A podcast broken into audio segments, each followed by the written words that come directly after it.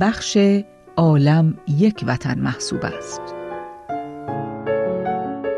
حضرت بهاءالله در این باره که برای انسان تنها دوست داشتن وطن فخر نیست بلکه فخر حقیقی در جهان وطنی و دوست داشتن همه عالم است چنین می‌فرمایند. فی الحقیقه عالم یک وطن محسوب است و من علی الارض اهل آن.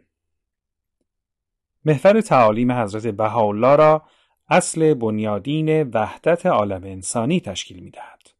هدف از این تعلیم نیل به وحدت و جامعیت ابنای انسان است. حضرت بهاءالله پیشگویی فرمود که در آینده ملل جهان به تشکیل یک جامعه متحد جهانی مبادرت خواهند ورزید. آن حضرت در آثار خود چگونگی نیل به وحدت، صلح و رفاه را تشریح نمود و نحوه تضمین آن را بیان فرمود. گرچه هر روز کسان و نهادهای بیشتری طالب وحدت و استقرار صلح در جهانند، لاکن تجربه نشان می دهد که تا چه اندازه این اندیشه در عمل با مشکلات مواجه می گردد. استقرار وحدت و صلح در جهان روندی تدریجی خواهد داشت. این روند مستلزم تغییراتی بنیانی است که گاه تدریجی و گاه ناگهانی باید همه شعون زندگی آدمی را در بر گیرد. از جمله موانع بزرگی که بر سر راه وحدت قرار دارد همانا وجود انواع تعصبات و پیشتاوری هاست.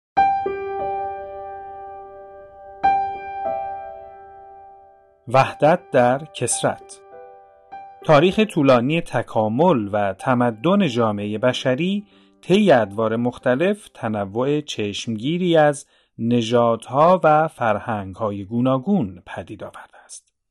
با این حال بنی آدم همه از یک مبدع و منشأ سرچشمه گرفتند. یعنی همه اعضای یک خانوادند و از یک گوهر پدید آمدند. به اعتقاد بهایان تنوع موجود در عالم انسانی گنجینه‌ای شایگان است.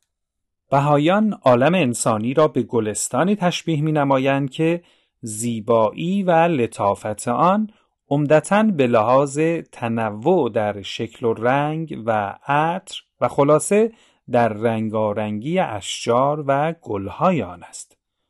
تفاوت در رنگ و نژاد و ملیت و از این قبیل باید سبب سرور عالم انسانی گردد و نه اینکه مجوز برتری قومی بر قوم دیگر یا سبب مشاجره و منازعه بین ابناع بشر شود.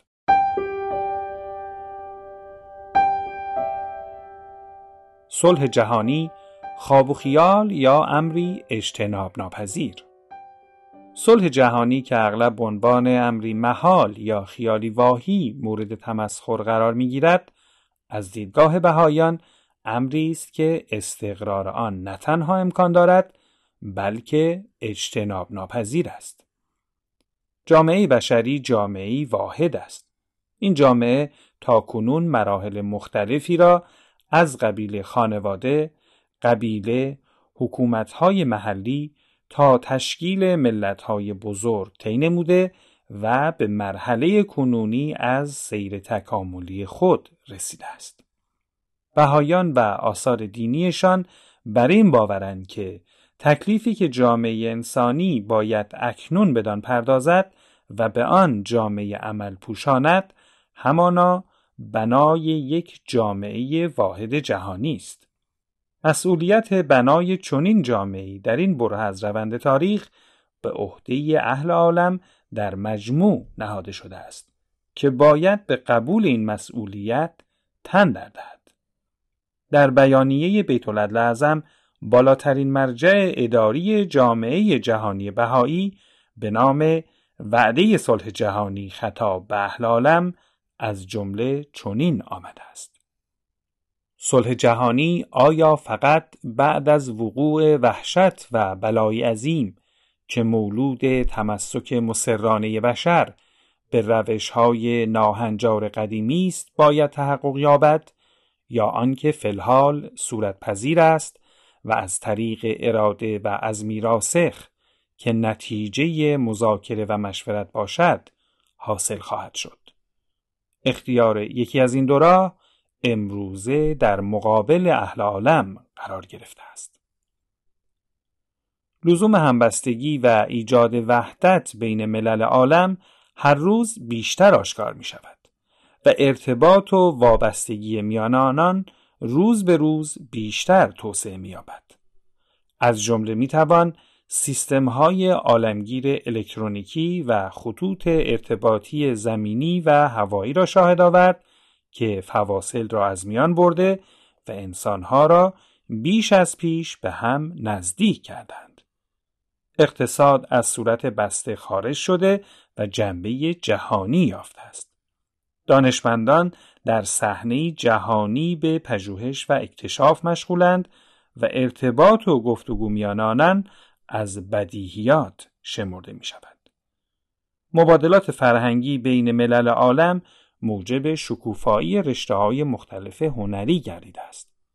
در این حال جنایت، تروریسم، سلاحهای مدرن جنگی، فقدان عدالت اجتماعی و عدم تعادل در امور اقتصادی و بالاخره تباهی محیط زیست همه و همه از جمله موانعی به شمار می روند که جامعه انسانی را تهدید می نمایند و تنها از طریق همکاری های مستمر بین المللی می شود به حل این موانع و معضلات نائل آمد.